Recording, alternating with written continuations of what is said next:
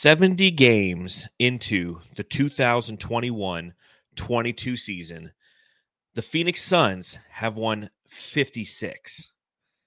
56 of 70, ladies and gentlemen, boys and girls, children of all ages, jamsters of all ages, Matthew of one age. 56 of the first 70. It's pretty impressive, man. It is. It's crazy to come on this pod every night and just continue to pile those wins on, right? It's, it's, an, it's nice. Of, it's kind of insane. I mean, this game tonight was kind of like last night's game in a way, but it was actually a little bit closer. Last night's game was more of a blowout, but it seemed close, but the score wasn't. The score was kind of within 10 towards the end, so a little bit scarier, but you knew the Suns would handle business. Yeah, I think the only takeaway from this game that is negative is the fact that the starters had to kind of come back because the second team didn't yeah. do what they did last night against the Pelicans, and that was expand the lead at the beginning of the fourth quarter. They let the Houston Rockets hang around just enough to bring back Devin Booker to get him in the game to get him uh, an opportunity to score a few more points and and score he did and scored many Suns did for the first time since game one of the Western Conference semifinals last year, you had four Phoenix Suns score in in uh, or over 20 points. And I think what's impressive about that is it was Devin Booker, it was Mikal Bridges, it was DeAndre Ayton, and it was Torrey Craig. The juice was loose tonight and we'll definitely talk about that and much, much more on this edition of the Suns Jam Session Podcast. So, Jamsters, I'd like to thank you for joining us live. If you're watching on Facebook, YouTube, or Twitter, if you're listening to this later, we'd like to thank you as well. Matthew does not appear to be under the influence of CBD, cocaine, alcohol. CBD doesn't do anything. Or gluten. He did. He, uh, have you had gluten in the past yeah. 24 hours? Is that why you look a bit, little bit more spry, or has ketosis finally set in, man? No, I have not. I am. I haven't. And it's weird because I did it like a week and a half ago. I started, and it just kicked in yesterday. I think it was maybe a combination of other things, but um, I don't know. Do we have to get into that again no. tonight? Tonight, I'm not high. I'm not. Uh, last night I'm either, ready right? to go. no, I mean it, it's more fun to say I was, I guess, right? Instead of gluten free. What a nerd. Facts, facts. Nerd Yeah. alert. Uh, but again, thank you for joining us. If you happen to be on our YouTube channel and consuming this content, please hit that thumbs up button down below. Hit the subscribe button, review, and you can click the join button as well. And you become an elite jamster where you get some bonus content. Which one thing I'm thinking about putting out there as bonus content is taking the recording of our first podcast together, Matthew. Because as you mentioned, it's very it's nice to come on this show and talk about wins as much as we have. We've been blessed this season and last season to talk as much about the Phoenix Suns in a winning tone, uh, but it wasn't always that way. Back when Matthew and I started this podcast, we were a losing team coming off of a 19 win season, and there was a lot more frustration. So I think that I'm going to re release our first, very first podcast together and I'll do it just for the elite jamsters. We'll do it on the YouTube channel. So again, if you click the join button, you can become an elite jamster and you can access that content. Uh, it's it's definitely going to be an interesting listen, right? Yeah, I don't know if you want to listen to that. That's uh I'm definitely not listening. But you guys, Oh. yeah, go ahead and purchase uh the pod. I mean, you know, become an elite jamster and listen for sure. Yeah, it'll it'll be worth it. It'll be worth I won't it. be So, listening though. Uh, Matthew, I sure that you're going to be popping open a an ice cold water tonight to celebrate Yes. the Suns win. Uh, I've got one of these long drinks again. It's a cranberry uh, gin with natural cranberry. Uh, this one's for my aunt. Found out she had a stroke today. Uh, hope she's doing well in the hospital. Uh, but prayers up for Aunt Barbara, everybody. Pop them if you got them. Yes. Let's talk about this game over the Houston Rockets.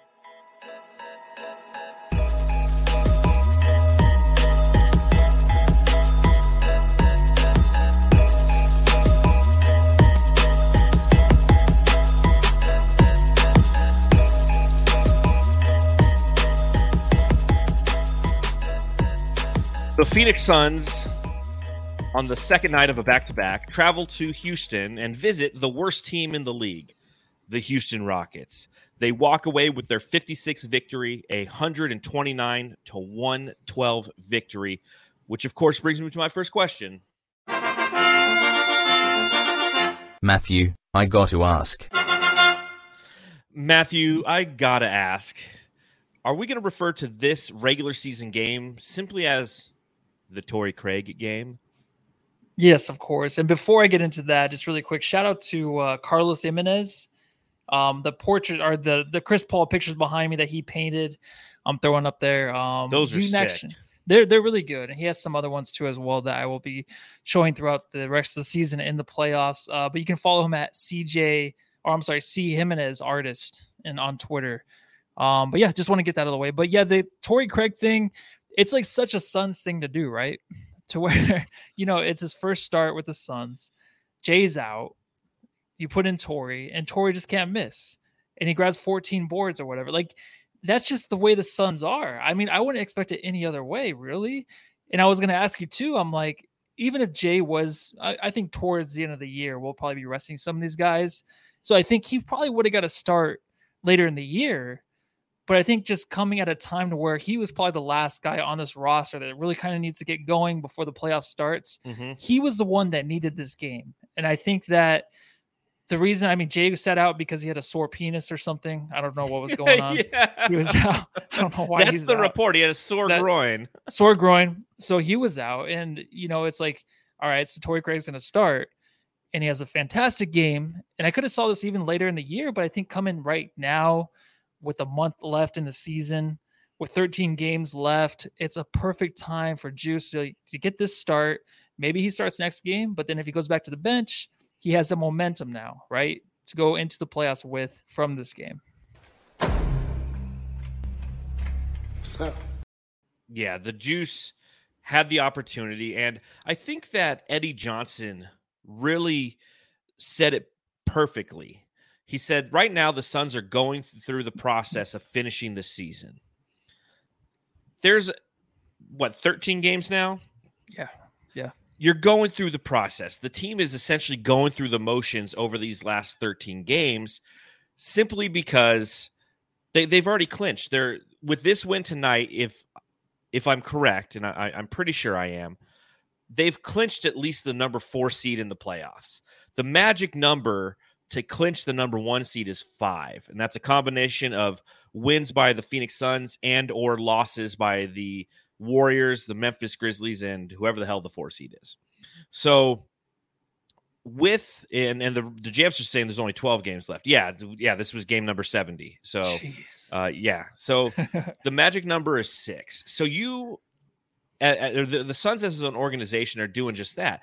They're going through the motions of finishing this season and the process of finishing. And part of that is on the second night of a back to back, to give Jay Crowder a night off. And you're not just going to put night off for one of your starters. You're going to be like, yeah, dick injury. Yep. Jay Big Cock Crowder, uh, his cock hurts a little bit. So let's give him a night off. And you have Torrey Craig step in there. And I think you make a valid observation, Matthew, that this is one of the last guys that the Suns really need to start to get going. We've definitely referenced that in previous podcasts. Uh, up until a couple games ago, as a member of the Phoenix Suns, he was shooting 18.5% from beyond the arc. So he's somebody who we saw a, a, move in the right direction over the past couple games. You start to see him be a, little bit more engaged. It's like I said, I, I think he listens to the podcast. He understands that it's okay. Now's the time that he really needs to do something. And and whether it's you know again anything that you, he gives you offensively is always a bonus. You bring him in for his defensive effort and his rebounding but he wasn't even doing that through his first about 12 games back with the suns. But over these last three games he's really displayed uh, his value and his worth for this team. You take that another level into this game he finally gets a start and you don't expect him to go uh, eight for eight from the field with 21 points uh, three for three from beyond the arc, and had 14 rebounds, three of which were on the offensive end. Torrey Craig went for 21 and 14 tonight, also had two blocks. He led all members of the Phoenix Suns on the plus minus with a plus 27 in this game. So, yeah, this is the Torrey Craig game during the regular season. I could definitely see a Torrey Craig game happening during the playoffs, but you need these kind of performances as a primer for those performances in the playoffs. So, yeah, as you go through the process of finishing out this season, You're going to see the Suns kind of. I mean, this is the shittiest team in the league. The second night of a back to back. I'm glad that Monty Williams said, "Hey, I'm going to give Jay Crowder the night off. If you can give some of these guys opportunities to get some time off as we prepare for the playoffs, do it." And did it? He Mhm. did, and did. Yeah, this is how you do it. And um, I don't know if there's anybody else on the roster too. Maybe an Alfred Payton that, but I don't think he's gonna be playing much. I mean, due to injury, he won't be showing his face really in the playoffs at all. So I'm not really worried about him going, getting going. But this is like the one warrior, right? The Suns had, other than maybe rebounding, but rebounding, of course, against the Houston Rockets, just like Torrey Craig's performance. You know, it can be a little bit un- underwhelming just because it is against the Rockets, but I don't I don't believe that. I think that um, he needed this and going eight for eight, it's ridiculous. I would never expect that from him. No, Um, just the way they rebound too, and the way he helps on the glass if the matchups are right. He's he's a perfect guy with his size that can box out. And I swear to God, like all these all these teams, I feel like we get so many over the backs where we're kind of we're trying to grab boards and we got them, and they get swatted out so many times because they're getting the Suns players. I feel like are getting fouled. They're getting like they're getting jumped on. It just happens nonstop. It feels like. And I feel like having guys like Torrey Craig and even like a JaVale McGee, like those are guys that know how to box out hmm and know how to take off an arm or two just to make a point. Be like, hey, get those arms out of here. Because that's one thing during that run where the Suns were, you know, losing a couple games without Chris Paul and the rebounding sucked. A lot of those a lot of those rebounds are just getting swatted back out. Like these Yep. these teams were just so aggressive, even though the Suns had possession of the ball. So they kind of helped out with that. I think Torrey Craig's a perfect guy to help out with that situation. Absolutely. Again, 14 boards for him. DeAndre Ayton grabs 11. You get seven from Cam Payne. JaVale McGee added five. And uh, it was understandable entering this game. You know, when you play the Pelicans the night before, I had mentioned that they are the number three overall offensive rebounding team in the league. When you play the Houston Rockets, they're 30th in rebounding. The expectation is you have the ability to box out these guys because, for the most part, they're a perimeter based team. They they're a young team that just loves to shoot threes. They're a team that is kind of an interesting uh, uh, portal, if you will, or not portal, but an interesting view at to, as to what the future of the NBA might look like because all of these guys on this team have come up and during their basket their, their coming of basketball age as human beings Steph Curry the whole Steph Curry and the three point revolution happened right so always when that something like that happens about 4 or 5 to 8 years later you start to see an influx of those guys who watch Steph Curry come into the league it's the same thing with Jordan. When Jordan first came into the league, everyone was high or he was high flying and doing all these crazy dunks. Next thing you know, five to eight years later, that's what every, everybody was trying to emulate as they entered the NBA. So you're going to have a lot of teams like this, the the young teams that are full of shooters who are just going to be chucking up threes all the time. And when you do that, you're susceptible to not crashing the glass. And I mean, you see that the rebound differential in this game was plus 16 for the Phoenix Suns, 49 to 33. And at halftime, the only reason it was a one point game is because the Houston Rockets were a plus 24 from beyond the arc. You know, they had hit, I think, 10 threes at uh, by halftime. The Suns had two. So now that being said, the second half, the script kind of flips a little bit. The Suns have 11 threes in the second half. The Rockets only make four more for the remainder of the game. And ultimately, the Phoenix Suns win. But what are your thoughts on the next generation of players coming in? And are we going to see more and more of this before coaches are just like, dude, stop shooting all those fucking threes? You crashed the glass, you ass. That's why we thought the big man was dead, right? That's why they Yeah. thought before Ayton was drafted, like, hey, there's no more need for a big man. Now you need a big man. And the big men that were coming in, they were just shooting threes too, like the JJJs Yep. of the world of the world. And honestly, he's kind of just turned into the guy that's a really good rebounder, defensive guy, down low on the on the block, and it's not really a three point game from him. Like, so things change so so drastically in the NBA, and it's weird because they'll watch like a Steph Curry, and they'll think like, okay, no matter what size I am, no matter what I can really contribute to the court, I'm just gonna shoot the three. I'm gonna Mhm. practice on the three, and that's gonna be my thing. And it's not like for every not for every player. And Yep. one player that I really like that came out of this last year's draft is like a Scottie Barnes, who's who's like built like a Draymond. He's like a big, thick dude, and he's already looking like a veteran on the court because he plays to his strengths. You know what I mean? So I think a lot of these guys are just figuring out, you know what, my strengths, like a Devin Booker, like from the mid range, if that's my strength, keep practicing that. Keep Yeah. making that your game because eventually, you know, people will look at them and be like, oh, well, he's winning games. He's averaging 25 points a game. Then he only did what he knew he can do on the court. And that's something to learn from. And I think these guys are just going to become so much more intelligent coming into the game. And that's why you can see like two expansion teams happening because there's so much talent that's going to be Oh, coming yeah. out. And that's currently in the NBA.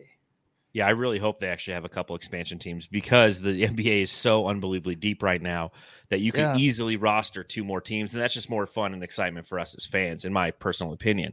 You know, again, I think that you're right in you're always going to have those players who are cerebral enough to understand that hey, what I'm good at is what got me here, so that's what I'm going to stick with. Uh, and and for some of those players, it is shooting the three ball, but to do it consistently, can, to do it with the big crowds and the criticism that comes in the NBA, can dis, dismay, uh, uh, not dismay. I'm, I'm missing on my words tonight, Matthew. Dismiss. Dismiss. Did we change brains or what? Yeah, what the fuck? This is like Had long drink, man. But it, but it could take them out of their game, and you you look at the likes of like a Landry Shamet, right? Landry Shamet tonight, not the best performance, not something I'm necessarily going to harp on uh, either because I, I I didn't we didn't need him to be a big factor. Uh, but he was two for four overall, had seven points and two for four from three. He had one free throw as well, a couple assists. Uh, but he's somebody who again, he, like he falls so much into this. I've got to shoot a three at all times that there was a play in the game where he drove to the hoop. He had a wide open uh, floater, and he decided to try to force a pass that turned into the turnover that he produced in this game. And that's because you know he doesn't have the confidence in that shot, and that's what you're seeing in the in the NBA these these days. Is guys like I'm going to shoot threes, and that's what I do. Everyone wants to be a three point specialist.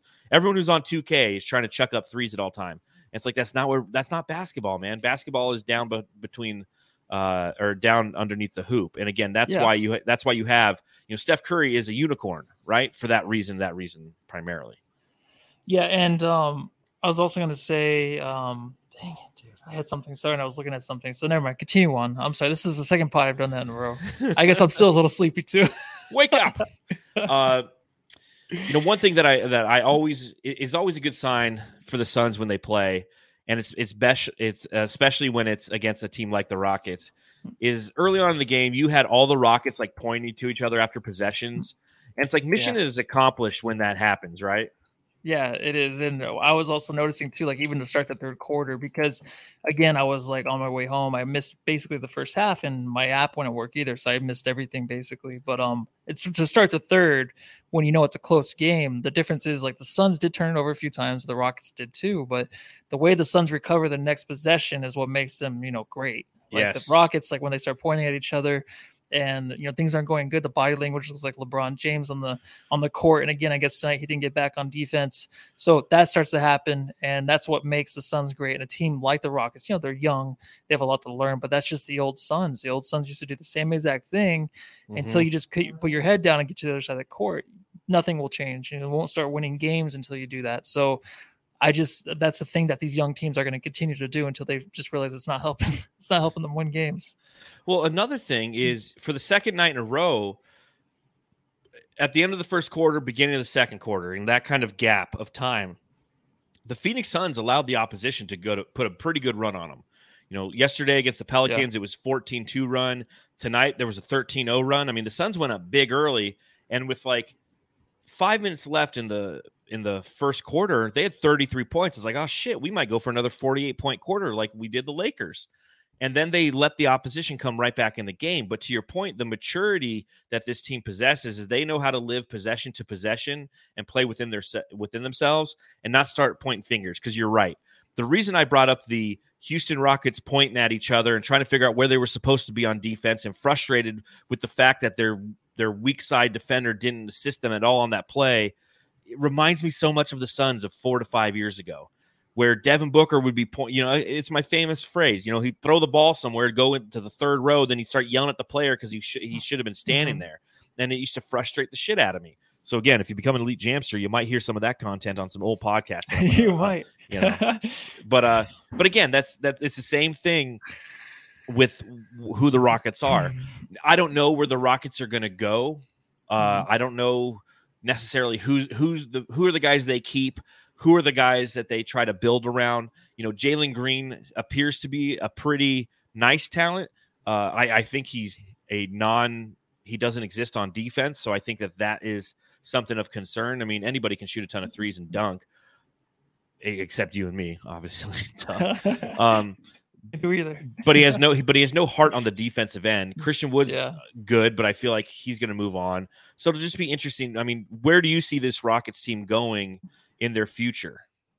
It's tough because they did just lose like their big superstar in James Harden. Um, I mean, that's kind of fairly recent, and for a team for a team to recover so quickly, um, it'd be very difficult for them. I just think a lot of these players too, like a Jalen Green, if they they know the difference between like their strengths and stuff like I talked about earlier, and you know just being fabulous on the court. You know, being a fabulous looking kind of player. You know, when everything has to look cool, everything has to look clean and all that if they end up having players on their team that are like that, then they can improve. But right now, Jalen Green, of course, seems like the only option. Uh, Christian Wood, it doesn't ever seem like he's really stable in any play at any place he's at. So I can I can just see like just like how Devin Booker's teams over the years, like here's a list of players that used to play with Devin Booker. It's like, yeah, that's what happens. Like you find one good player, you have to stick with him, and everybody else changes around him until you can just get it right, like the Suns did the last two years. Mhm. So I think this this might just be a thing where Jalen Green might be the only guy still on the team. Uh, Porter Jr. maybe, but other than that, it's just like I don't know who else you would stick there or have stay there. And plus, maybe both those guys are gone too. Just who knows, man? Because the way the NBA is, people just move around as quickly and as fast as they want to at times. Yeah, when you look at like ESPN and you look at the box score, you know, Jalen Green, Kevin Porter, and also Garrison Matthews, all three of who started tonight, are all shooting guards, according to ESPN. So it's like they have a plethora of twos. They got a plethora of guys who can shoot, uh, but they don't have a true distributor. And you got John Wall just not playing for them. They just Mhm. they're like, nope, we're just not going to play it. So, you know, I don't know necessarily what their direction is. I do think that Kevin Porter Jr. is a fantastic talent. I mean, he went for 21 points tonight. He was seven of 15 from the field and five of 10 from beyond the arc. He also had eight assists. So Kevin Porter Jr. I think has the ability uh, to score just like Jalen Green, but I I still think that neither of them play quality defense. And I know that obviously you have to try to score in this league, but if you know how to shut teams down, if you do what the Suns did tonight, especially in that third quarter where they outscored the Rockets 36 to 24, that's how you ultimately win games. And we know that as Suns fans because we had the same issue. We could score points back in the day, we just couldn't stop anybody. And by the time you get down to those crunch time minutes, the teams like the Phoenix Suns would just tighten the screws, make it tougher on every possession, a couple uh couple turnovers here and there and you know the game was over. So uh, Mario Lopez says in the chat uh Sengun is the distributor Jokic light. Yeah, Mm. he he's nice. Okay. That guy that guy's nice. You know, we've seen him in a couple games this season. He plays well against the Suns. I, I was actually kind of interested that they didn't start him in this game, just knowing that he plays well against the Suns. Uh, put him at the four with Christian Wood, but we are clearly spending way too much time talking about the Houston Rockets and their future. We should probably focus on Watch. I have got all kinds of good stats on DeAndre Ayton tonight. So, uh, first, I'll read off his stat line. As I mentioned a little bit earlier, he had the 11 rebounds. He also had 23 points. He was 10 of 19 from the field, three of four from the free throw line, had a block, uh, no turnovers, and three fouls. Uh, as, you- as you look at his performance tonight, you know, he was aggressive on both ends in the first quarter, and he was putting the ball on the floor a little bit more. And we're starting to see that a little bit more, just a Yeah. little bit more, Matthew, don't you think? Yeah, yeah, he has been, and uh, that was one thing that we brought up on the last few pods, or maybe I did, where I'm just like maybe this off season where I always look ahead. Um, he can work on you know some ball uh, handling skills to where he can get to his own spots by himself, and it seems like he's been doing that. Um, but yeah, what I have a few notes about him. I don't know if you want to talk more about his ball handlings. Yeah. Uh, so what I noticed, so what I looked up is how many dribbles he has per touch. Okay. So pretty basic uh, equation right there. Every time you get DeAndre Ayton the ball, every time he touches the ball, how many times does he dribble it? And on average for the entire season, he averages it 0.4 dribbles per touch. So what that tells you is the majority of the time when you get the ball to DeAndre Ayton, as the eye test proves, he does not dribble the ball. He makes a decision. He does a pivot. He shoots it. Uh, he's grabbing the ball for rebound. He puts it right back on up. So he's not he's not putting the ball on the floor. Who would you guess averages the most dribbles per touch in the league? Uh, is it Joel? No, no. You got to think it's more, more of a more of a guard. Oh, more of a guard. They're already Uh, dribbling the ball. All right, so it's not Kyrie. It would have to be um, uh, Trae Young, Trae Young is correct. right? Trae Young. Oh, this is the first time I got one right. yeah. It is okay. Yes. I'm feeling good. So just to give you kind of, oh, w- you know, again, DeAndre Ayton is 0.4 dribbles per touch. Trae Young leads the league. He's at 5.71 dribbles per touch. So every time he touches the ball, one, two, three, four, five, he's doing something with the ball, which makes sense. He's a point guard. So if you look at kind of where the centers of this league are, the best in the league when it comes to dribbles per touch is Joel Embiid. He has 1.46 dribbles Okay. per touch. Nikola Jokic is 1.23. DeAndre Ayton is next to Jakob Poeltl and Bismack Biyombo when it comes to his dribbles per touch. Do you see this as an area of opportunity for him moving forward? Yeah, I think really anything to add to his game is, um, but that has to be something because you never know the future of the Suns and where you know things might go to where he might be more of a dominant ball handler and a facilitator. So that is something that he needs to work on for sure. And when he said put the ball on the floor, I'm like, oh, was he turning it over early? Because that's the only thing I think of when you say put the ball on the floor. I'm like maybe I mean, maybe dribble the turning ball. over. So dribbling the ball. Yeah, definitely, dude. Um, that's exciting. Like Now, because we saw even oh, really quick, the timeline pod put up this uh just this replay of last game where he had the little dribble move, pump fake, and it got to the rim and lay in. So, anyways, yeah, that was No, pretty impressive stuff like to that. To that point, in his last four games, he's up to 0.45. So it's not a huge jump from 0.4 to 0.45. But what it's telling you is he is starting to put the ball on the floor a little bit more and trying to play make out of his position versus being just a catch, uh, spin, and shoot kind of center. And I think that's a huge opportunity for DeAndre Ayton. And I'm not dogging him in any way, shape, or form for his, for his performance tonight or his performance this year. I just think that this great NBA center has yet to tap into this next phase of what's going to make him effective. The Ke- the Hakeem Olajuwon effect, right? You know, can will he ever be all the way to Hakeem? Hell no.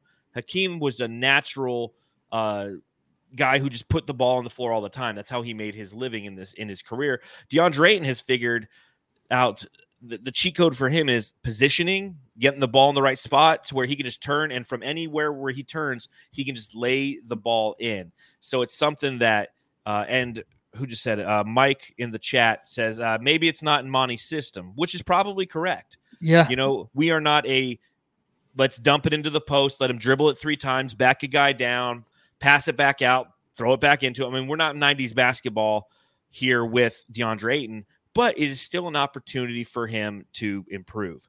Uh, one thing that I saw somebody posted on Twitter was something that a Rocket announcers stated during this game. They said DeAndre Ayton is one of the best defenders in the league, certainly a top five center, and a huge reason the why the Suns are where they are at right now. Yeah. That's that's coming from the outside looking in. And as much as we as Suns fans like to pick apart everything that DeAndre Ayton does, and I'm guilty of it, maybe you're not as guilty as I am. But What? that's how that's the outside perception. Yeah, I No, know. I'm I feel like I'm I should- clearly being oh. facetious. oh, you dog dude, DeAndre Ayton more than more than anybody I know. But yeah. but it's because you care, you know. it's but because I don't want to lose this team. I, That's why I worry. And I don't want to lose him from this team. yeah, You know, so again, that's the outside looking in. That's what the opposition said tonight that he's a top five center. Now, that that's a bold statement. There's some amazing centers in this league between Joel Embiid, Nikola Jokic. It depends on what you classify uh, Giannis Antetokounmpo as, and Anthony Davis. I guess I, I I was thinking about this the other day, and I'm totally doing a tangent here. Is Anthony Davis one of the most overrated players in NBA history? for the injury reasons. Yeah, it's like he- I, I get like he he won the championship uh, Mhm. in uh, in the bubble, yeah, but I, I feel like people have been telling us how great he is throughout his entire career. Yet I don't know if I've ever seen it just like consistently. I mean, he had a couple years where he was like, you know, 28 and 11, 28 and 12. Mhm. But that was only like a couple years. I mean, if, if you go through his career, he played 60 games in his rookie year, 66 his second, 68 his third, 61, 75, 75. And that's like the beginning of his career in New Orleans. then he played 56 when he didn't want to play there anymore. Played 62, 36, 37. And I feel like we're, we're told how amazing he is. And but we've just yet to see that true consistency that he he is. Like when I saw that he was part of the top 75 players of all time, I was like, eh, I think that's a miss. Yeah, that's a tough one to call because of his injuries. You know, maybe Kyrie could have took his spot at the top 75 because I feel like it's more deserving. Because when Kyrie's playing and he's on point, he's the best point guard in the league. Anthony Davis, though, man, when he's playing, I know he's a power forward, whatever, but when he's healthy, and that's the one thing that drives people nuts because you can't see him, he's not consistent. But when he is healthy, he is a top three. He's always been a top three, top four player to me. Whenever he's healthy, playing the way he's playing, and I'll never talk about the Sun series again because I'm just done talking about that last year. Yes. But he he's very scary. There's a reason LeBron traded everyone for him, but you, they took a chance on him, and that's what everyone does as a fan, right? Everyone that's a Lakers fan, everyone's just a fan of Anthony Davis. To take a chance to say like, hey. This is the top five guy in the NBA when healthy. And that's the most annoying thing, really, to throw out there. And it's nothing to do, it's nothing bad about him because he can't control it, right? I mean, he's trying his best to get healthy it's just he's that type of player. Yeah, you know, like they were saying on Twitter too. Well, it's like what's, Penny Hardaway. You know, Penny Hardaway yeah, an amazing player. That's what I was going to say. On, he couldn't stay on the fucking court. Yeah, like Hill. the players, the players in the league that really got robbed of their careers because of injury. Like those are two examples. Andrew Bynum, someone put up there. Like there's just these players that could have had really good careers. Andrew Bynum's kind of a reach, but it's like, yeah. what could he have been? Maybe I guess is the thing. But Anthony Nothing. Davis is nothing. Bynum was garbage. Oh yeah, I know. Um, but yeah, I mean, so looking know. at what some of the Jamsters are saying in the chat, they're saying Embiid, Jokic, Towns, Ayton, then Bam. That's what Low Sun, Low Sun okay. says relative to his top five. Uh, Mario Lopez says Jokic, Joel, Cat, Bam, and I'm taking Da over Gobert. I think a so, lot of people are. Yeah, so so that's my question. So we know it's Jokic, we know it's Joel, and if you're saying that AD and Giannis are power forwards, which I do, mm-hmm. um, would Da over Karl Anthony Towns. And I know this is a loaded question considering Karl Anthony Towns just dropped 60 the other night. Mm-hmm. But would you take Do, Da over Karl Anthony Towns or Bam Adebayo? Well, it's funny is like what you can say Da over Cat and Joel just for the reason that DA's done it. He's been there. And it's mm-hmm. kind of weird to say like he's super young and still needs to improve but he's won in situations where you need him to help you win. You know what I mean? Like Joel's, he's been there many yep. times, but he hasn't done enough to get them to the finals. Uh, he's a one of the best centers, of course, in the league right now but it's just that's always a question with him. Is even going into this, these playoffs, even though we just picked him two weeks ago to go to the finals. Now it's like James Harden's not the guy that's going to win a finals. Joel completely wants to win a finals. Like he's one of the guys that really, really wants to win. But does he have enough? Does his team have enough? And Ayton just has proved. I know he's played on a loaded team, I guess, this last year, mm-hmm. but he's a guy that can help you win. He can help you win for sure. We know that about him. That's why I would take him over Cat. Now I would. Before last year, I would have said Cat over Da for sure. Um, but now I can see what Da brings to this team in a championship, in his championship mindset. And it's it's a good conversation that our Jamsters are having along live in the chat. You have Iverson Vlog stating that Cat is better than DeAndre Ayton. Um, Tyler McMillan says head to head, I'd take Cat on this team, Da all day. And I think that's a great observation on this team because Da plays yeah. the role that he does. The team is allowed to be successful. Karl-Anthony Towns is such a great offensive player, but you would change every aspect of who you are as a team to maximize his offensive uh, firepower. And conversely, you would lose a lot of your defensive shot deterrence and blocking and uh, physicality down low. Uh, Daniel Thompson says Da is better than Cat on defense. Cat is better at scoring. So Mario Lopez, in a couple years, I'm taking Da over Bam and Cat. I would definitely take Da over Bam. Uh, again, for the same reason, you know, like Fabio, Da is a better defender, but I think Cat is ahead of Da. And again, that comes from the offensive standpoint. So, what's funny about the Karl, because I think that's kind of the borderline, right? The borderline is more on Cat than Bam. I think. I think it's easier to take Da over Bam than it, and we've seen it. Da owns Bam, and every time you're like, "Would I take Da over Bam?" and then they play each other, I would take Da over Bam. But when Karl Anthony mm-hmm. Towns conversation comes together, you really kind of find out what kind of basketball you like as a fan. Because if you're like Cat, you love offense, and that's what he gives you. If you go DA, you love defense. And again, within the confines of who the Phoenix Suns are, the answer is DA because he makes the perfect sense. He doesn't need a ton of shots to be effective, whereas Karl Anthony Towns is chucking up threes all the time. Yeah, and DA is a guy too that in the playoffs he was our MVP and on a team with Chris Yeah. Paul and Devin Booker. Um, Karl Anthony Towns, I just in the situation, I guess he could be. Um, would he be? Maybe, but would it lead to wins? I don't know. It's just we know what DA That's brings leads to wins, and That's that's, all about winning. That's really And it. I just don't know what bingo. Cat can bring you to win games in the playoffs. I know offense, yes, but let's just see. He'll be in the playoffs this year, so we'll see what he brings. That's the best point to be made. We know that DA within who this team is equates to wins.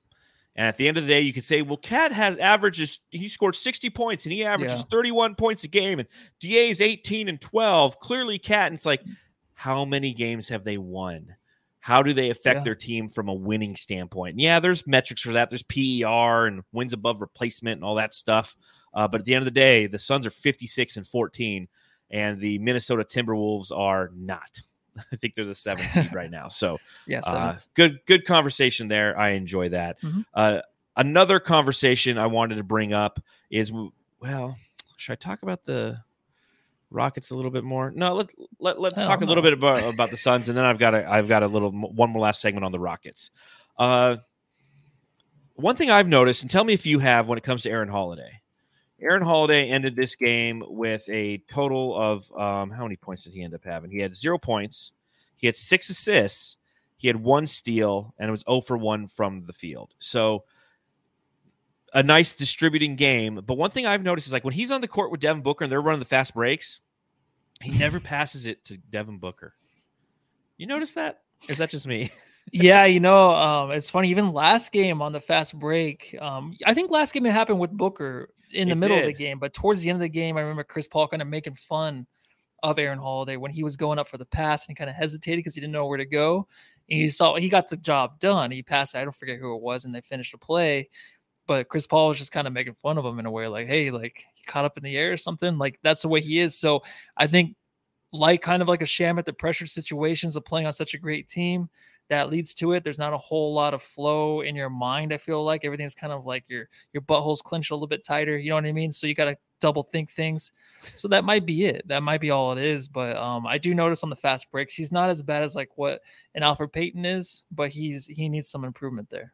Yeah, uh, in transition primarily. I mean, he does a really good job running the offense in the half court set. Yeah, he does. But I have I have noticed in fast breaks, it's like he's afraid to make that pass. And you see, I've seen Mikal Bridges sprinting towards the hoop, and it's like all you gotta do is a nice little bounce pass. And he's like, eh, no. It reminds me of like I used to say, uh, Elfrid Payton, or no, it was Isaiah Canaan. Isaiah Canaan was the one man fast break stopper. The That's Suns would have a th- would would have a three one fast break going, and he would be driving, and he would just stop at the three point line, dribble, and let all the defenders come down because he didn't know what to do yeah. and because of that he broke his leg. So I think that again, he's focused on uh, distributing the ball in the cap, the half court set. He's he's pesky on defense. And I just noticed a couple times where I was like, "Hey man, Booker was wide open. Get him the ball." Uh, speaking of the the one and only Devin Booker, Big Dick Booker. it was another quality game by Big Dick Booker. Ended the evening with a total of 36 points. Uh, what was what was his final shooting? I mean, it was ridiculous. 15 of 24, five for 12 from deep. And if you look at it was really that third quarter that he took off. In the third quarter alone, Devin Booker was six for nine from the field, three of six from beyond the arc, had a couple assists, but he had 15 points in that third quarter, uh, a quarter in which he played every minute. Devin Booker again, just looking like a world beater. Uh, no chance he'll ever be mentioned as a an MVP candidate, but he's pushed this team to eight and four without uh, Chris Paul. No, okay, maybe that record isn't accurate because he missed a few games himself due to COVID, but still, uh, Devin Booker just looks like a world beater right now, man.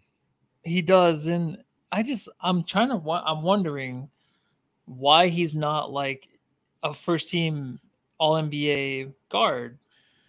Like, why would he not be? You have Ja Morant, Luka Doncic, but the thing is, like, I'm just I'm trying to think. Like, the reason Ja Morant is not getting any MVP nods still kind of makes me a little bit frustrated because he's had such a great year with that team.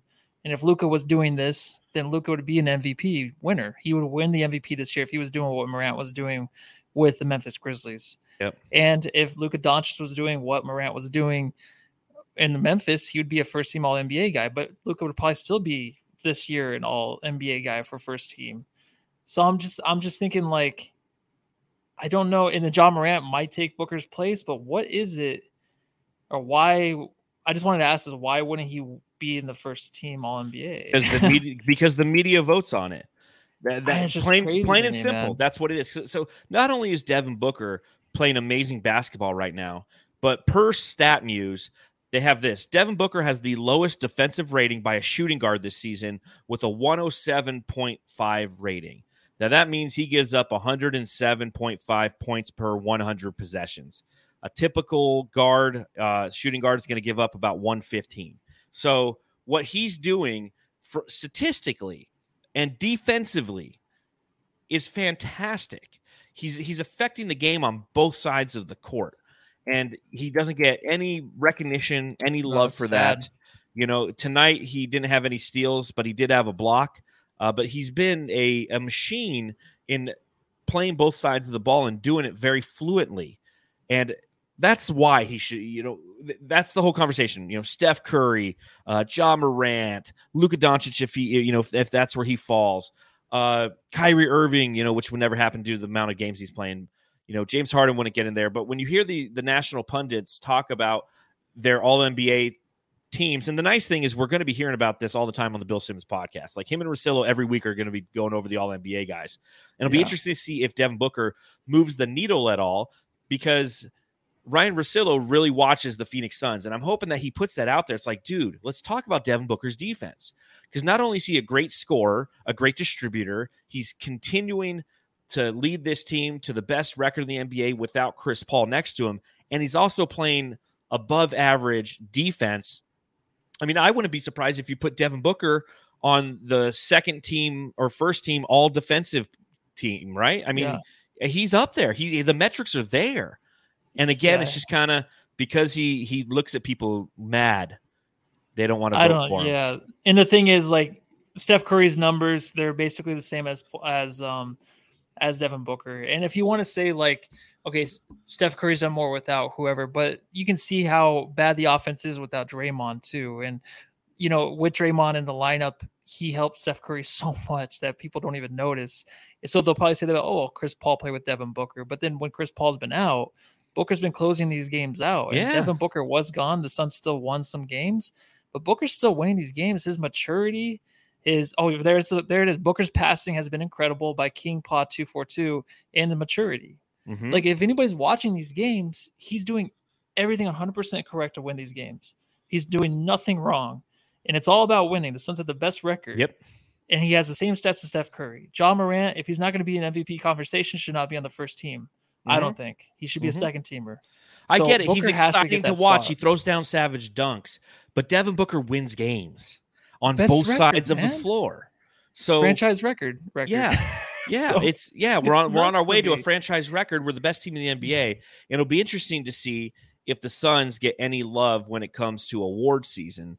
Uh, when it comes to all defensive players, when it comes to all uh, first team, second team, or third team All NBA players, Yeah. I, I think that now that Chris Paul has missed as many games as he has, he won't make any All NBA teams. So that's going to stop the competition, if you will, the cannibalization in between Devin Booker and Chris Paul.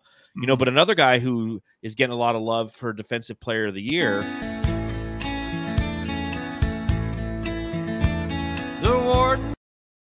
You know, he had another great night tonight as well.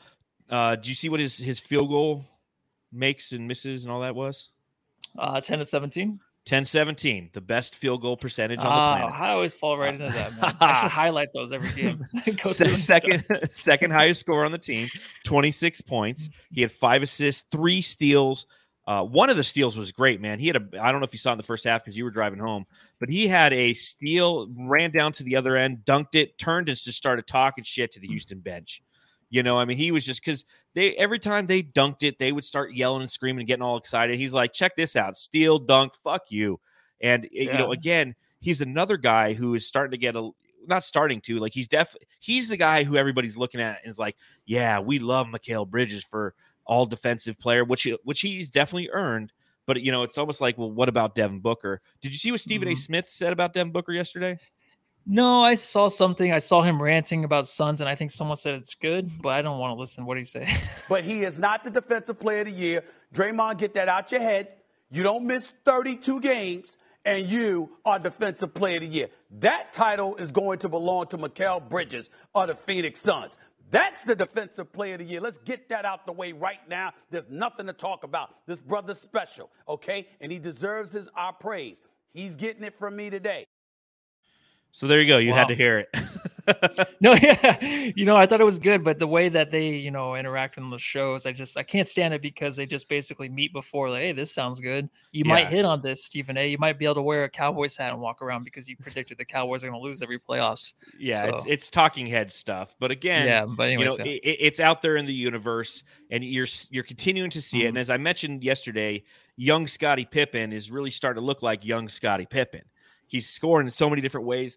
He's dunking the ball. I mean, what I remember about the Bulls growing up was Michael Jordan was a beast and unstoppable, but it seemed like Scottie Pippen would steal the ball and dunk at least once or twice a game, and you're seeing that from Mikal Bridges right now. yes, you are. And Devin Booker. Devin Booker, they're both jumping passing lanes like people who play 2K.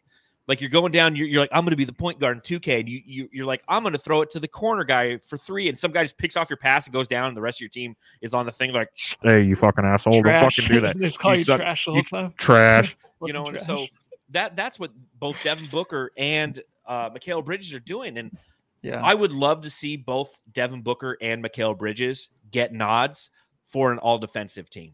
I really would. I can't think it. of very many other guards who are above Devin Booker's defensive capability. Who? Jrue Holiday. That's a given. Who else?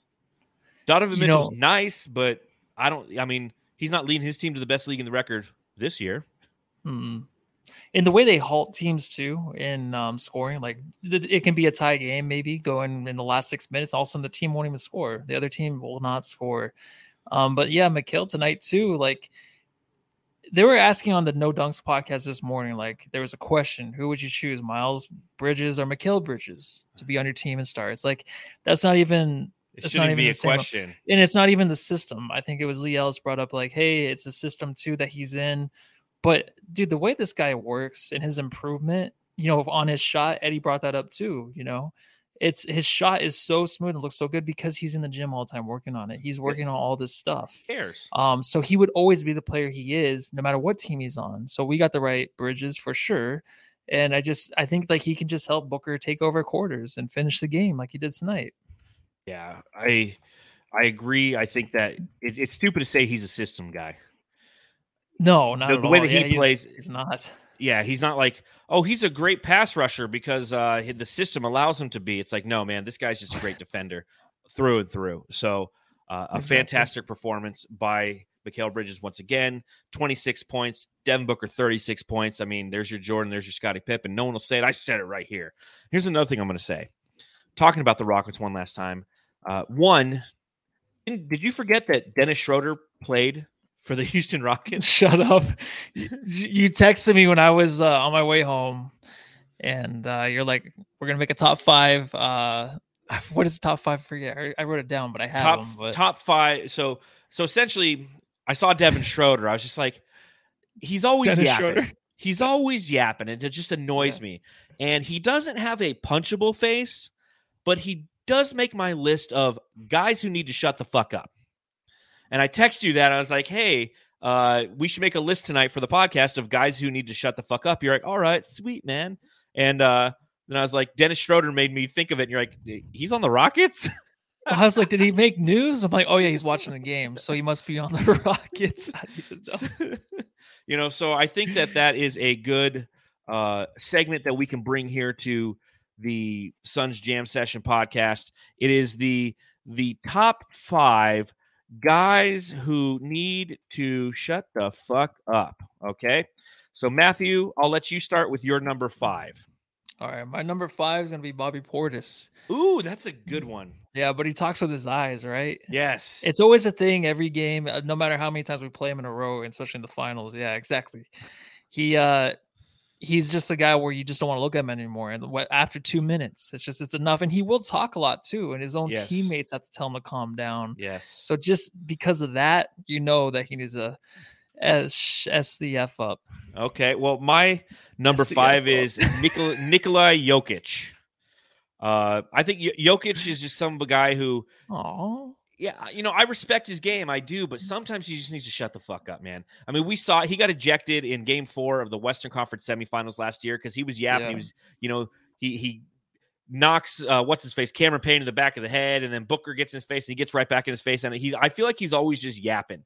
And if you watch the Denver Nuggets, and I've watched a few of their games recently, it's like every time he's lumbering up the court, because that's what he does, good, bad, or indifferent. Nikola Jokic is a lumberer. He lumbers up the court. And his he's lumbering up the court. He's always talking to the refs. And you're like, dude, just shut up. And I will preface all- of this. I know that CP3 and Devin Booker should be on this list. There's no doubt that those guys need to shut the fuck up. And eight needs to do it too sometimes. But I'm And a Suns Mikal. fan.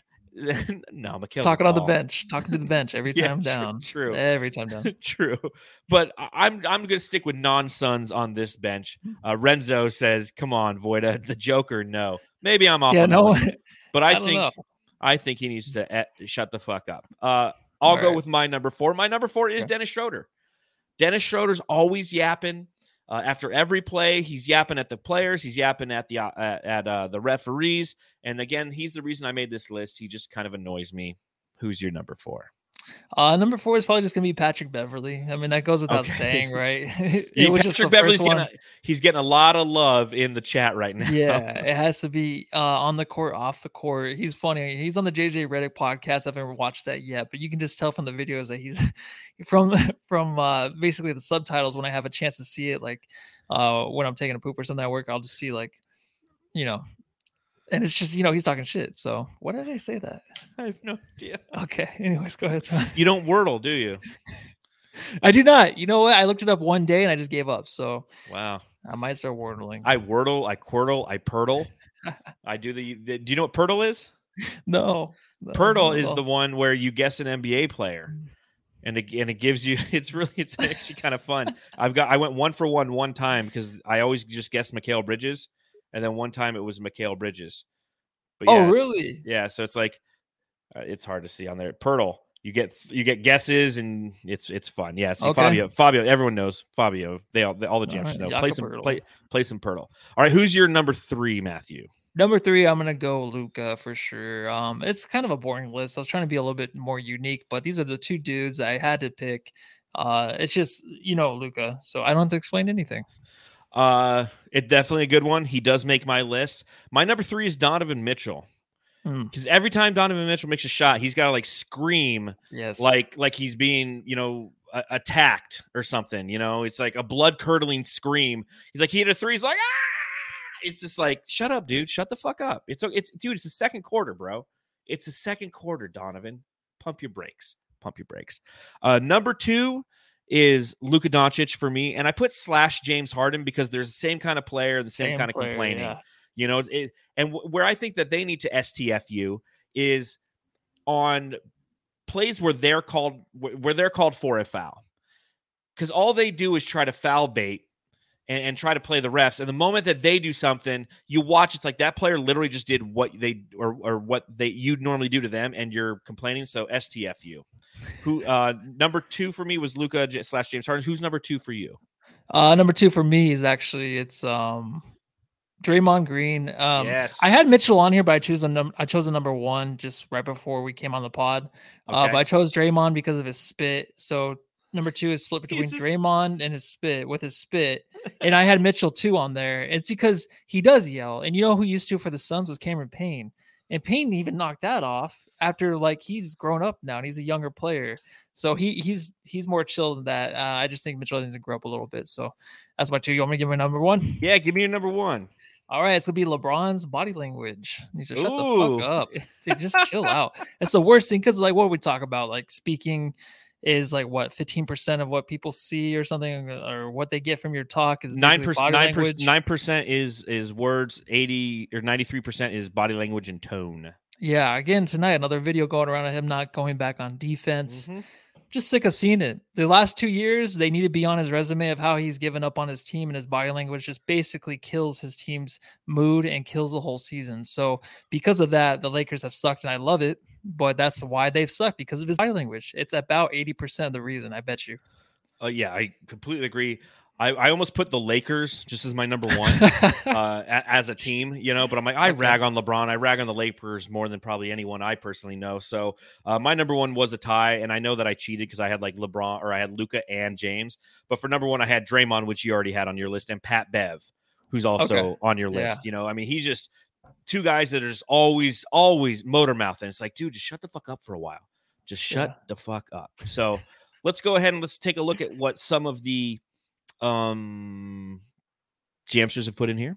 Yeah, I'm definitely going to do that. Hey dot zero, Joker is a complainer. Thank you. That's kind of the basis of this list. Uh, Doc Rivers needs to shut up as well from Felix. I can agree with that. I was trying to think of a good coach, of a coach who's just like always going. Tom Thibodeau. Yeah, Tom Thibodeau is so always going. He is Ugh. always going. And then I was thinking of like Steven watching Stephen Silas today. I'm like, Stephen Silas is just like he always looks like he's doing this. Eh. He's always like he's a down. He's kind of creepy. He's kind of he's got he's always down looking and Yeah. uh, he's always down looking. Uh, Mario Lopez says. Dillon Brooks. No, but he's the most punchable face. Um, Doc Rivers voice card needs to shut the fuck up. James Harden, Draymond, um, James Harden, so, so LeBron James number one from Jack Berman. So he's kind of agreeing with you along that. Um, Lee McManus said this. Can anybody verify this real quick? Curry left the game tonight with a leg injury. That That's- sucks. Okay. If that happened, let us know. And uh, if Matthew's talking, I'll pop on Twitter. that sucks. that's Wink, true. wink. Yeah, well, I know, I'm kidding. Westbrook needs to shut the fuck up. Yeah, that guy gets paid 44 million. Pat Bevan Lacroix. Uh, I like what Coach Fallen Founder said. Honorary mention Reggie Miller when he calls the games. He just needs to shut the fuck up. he just needs to show up and not say a word. Just uh, Reggie, do you got any thoughts on that?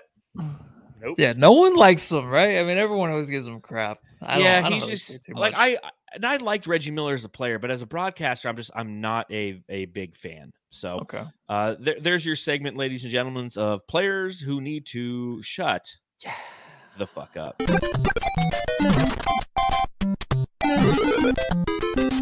Jam star of the game. Hey, Jamsters, is that time of the podcast where you tell us who your jam star of the game is. It is a tough one tonight, seeing as four players scored over 20 points. Make sure you subscribe, rate, and review. And if you're listening to the podcast, please leave us a five star review on Apple Podcasts. We'll read it right here on the show. So you leave five stars, you write in something, and then we read it. So, Matthew, I'm going to let you go first. Who is your jam star of the game? It's gonna be Devin Booker again. Um, had to come back in the game late, but didn't matter. It was fun to watch him hit those two threes in a row. And like Eddie Johnson said, everyone got up from their seats after that second one and had to walk out. So that's just Yes. badass. I just love that shit. I'm going to give it to Torrey Craig.